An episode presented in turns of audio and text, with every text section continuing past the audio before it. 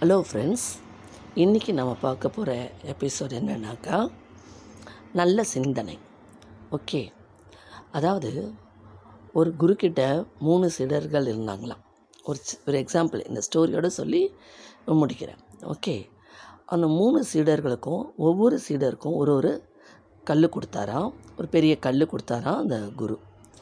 இதில் இதில் என்ன பண்ண முடியுமோ நீங்கள் செய்யுங்கன்னு கொடுத்தாராம்.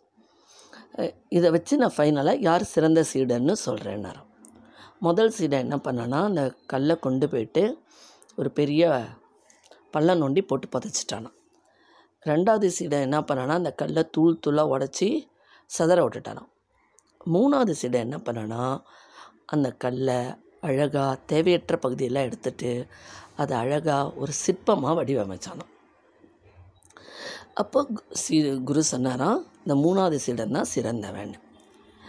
எதுக்காக சொல்கிறேன்னா முதல்ல நாம் முதல் சீடன் செஞ்ச மாதிரி நாம் நம்மள இருக்கிற குறைகளை நம்ம வெளியில் என்ன பண்ணுறோம் காமிச்சிக்காம அதை அப்படியே மூடி போட்டு மறைச்சிடுறோம். மறைச்சிடுறோம். யாருக்கிட்டையுமே சொல்லாமல் நம்ம பண்ண தப்பையும் சொல்கிறதில்ல ஒன்றும் சொல்லாமல் அப்படியே மறைச்சி வச்சிடறோம். ரெண்டாவது சின்ன பின்னமாக நம்ம மனசை அவன் உடைச்சிட்டா ரெண்டாவது சீடம் உடைச்சா மாதிரி நம்ம மனசையும் அலப்பாய விடுறோம். எதுவும் உருப்படியாக செய்கிறதில்ல அது மாதிரி சிதறி போய்டுறது.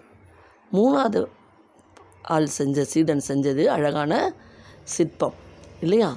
அந்த மாதிரி அந்த அழகா அந்த அந்த மனசுக்குள்ளே நாம் தேவையற்ற எண்ணங்களை ஒதுக்கிட்டு நம்ம அந்த இறைத்தன்மையோட தெய்வத்தன்மையோட நம்ம இருந்தோம்னா நமக்கு எவ்வளோ நல்லாயிருக்கும் அந்த தேவையற்ற குப்பைகள் தேவையற்ற தாட்ஸ் ஈகோ ஒன்று ஒன்றுத்துக்கும் பிரயோஜனத்தை போட்டு மனசை உழப்பிக்கிட்டு அதெல்லாத்தையும் தூக்கி போட்டுட்டோம்னா நம்ம வாழ்க்கை நல் அந்த அந்த சிற்பம் போல் இதயத்தில்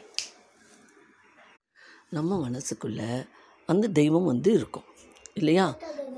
நல்ல சிந்தனையோடு இருக்கும்போது நல்ல அந்த இதயத்தில் தெய்வம் இருக்கும்போது என்னாகும்? நமக்கு எல்லாமே நல்லதாகவே நடக்கும். எல்லாமே பாசிட்டிவாக நடக்கும். ஒரு தப்பான வழியில் போனால் கூட அந்த தெய்வம் நம்மளை கரெக்ட் பண்ணி கொண்டு போயிடும். அப்போ நம்ம தேவையற்ற எண்ணங்கள் எல்லாம் விட்டுட்டோம்னா நம்ம வாழ்க்கை இனிமையாக தானே இருக்கும்.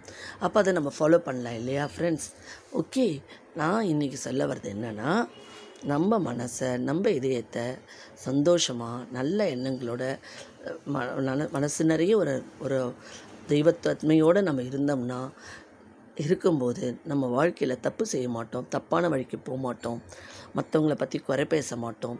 நம்ம வாழ்க்கையும் இனிமையாக போகும். எல்லாமே நமக்கு ஸ்டெப் பை ஸ்டெப் நல்லதாகவே நடக்கும். ஓகே ஃப்ரெண்ட்ஸ் இந்த இது இது வந்து எதுக்காக நான் சொல்ல வந்தேன்னா இந்த கதையை சொல்லனா நம்ம எப்போவுமே மற்றவங்களுக்கு தீங்கு நினைக்கக்கூடாது. கெடுதல் நினைக்கக்கூடாது. அவங்க நமக்கு நினச்சாலும் நீங்கள் நினைக்காதீங்க.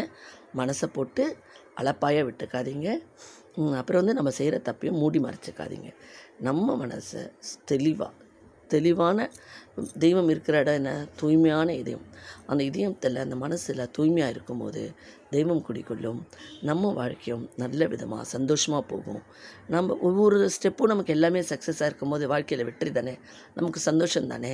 அப்போ அந்த அந்த சந்தோஷத்தை நம்ம வந்து ஏன் கெடுத்துக்கணும்? நம்ம வரவழைச்சிக்கலாம்ல.